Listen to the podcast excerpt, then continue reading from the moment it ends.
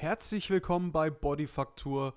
Du sprichst mit Tim und vielen Dank, dass du wieder dabei bist. Im letzten Podcast haben wir über das Prinzip der Superkompensation gesprochen.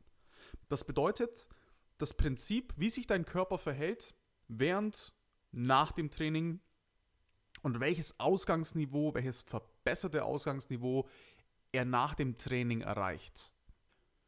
Und heute sprechen wir einfach über die Trainingspausen und über Übertraining. Woran erkennt ihr Übertraining? Woran erkennt ihr, dass euer Körper überbelastet ist? Dass ihr Pause braucht? Wie lange ihr Pause braucht? Und wie lange ihr eurem Körper Regenerationszeit geben solltet, bevor er wieder neu in das Training einsteigt? Das ist ganz wichtig, um hier nicht zu stagnieren, sondern immer eine positive oder meist eine positive Kurve für euren Körper habt, wo ihr auf einem super guten Ausgangs- und Leistungsniveau seid. Ich untergliedere das mal in Anfänger, Fortgeschrittene und sogar Hochleistungssportler und Leistungssportler. Das sind alles Richtwerte der Regeneration, die so circa 80-90% euer vollständigen Regeneration ausmacht. Eine 100%ige Regeneration, dass der Körper wieder wirklich 100% regeneriert ist. Das kann länger dauern und im Ernstfall bis zu 3 Wochen, bis sich der Körper wirklich vollständig erholt hat. Wir gehen jetzt aber mal wirklich von einem normalen Training aus und von einer guten 80-90%igen Regeneration. Das wäre einmal für Anfänger im Zeitraum von 48 bis 72 Stunden. Das heißt, nach dem Training solltet ihr, wenn ihr wirklich komplett neu angefangen habt, 2, manchmal sogar 3 Tage Pause machen. In der Zeit habt ihr sicherlich auch Muskelkater.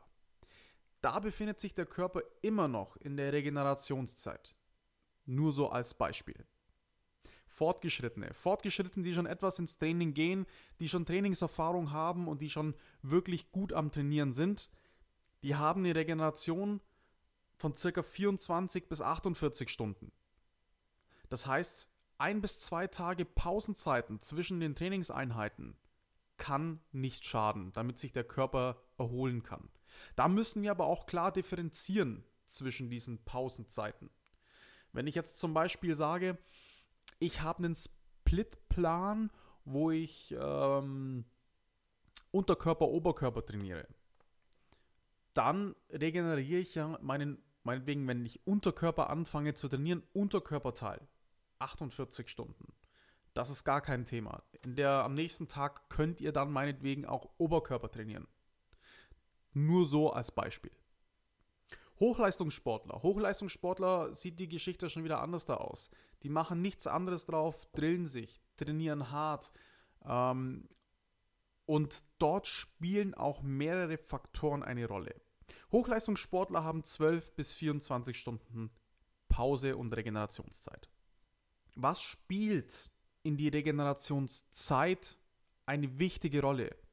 Eine wichtige Rolle spielt zum Beispiel Schlaf, Ernährungsverhalten und Stress. Das sind so die wichtigsten Faktoren, die eine Regenerationszeit verlangsamen oder beschleunigen können im besten Fall. Das nächste. Woran erkennt ihr für euer Training Übertraining? Woran erkennt ihr, dass euer Körper im Übertraining ist?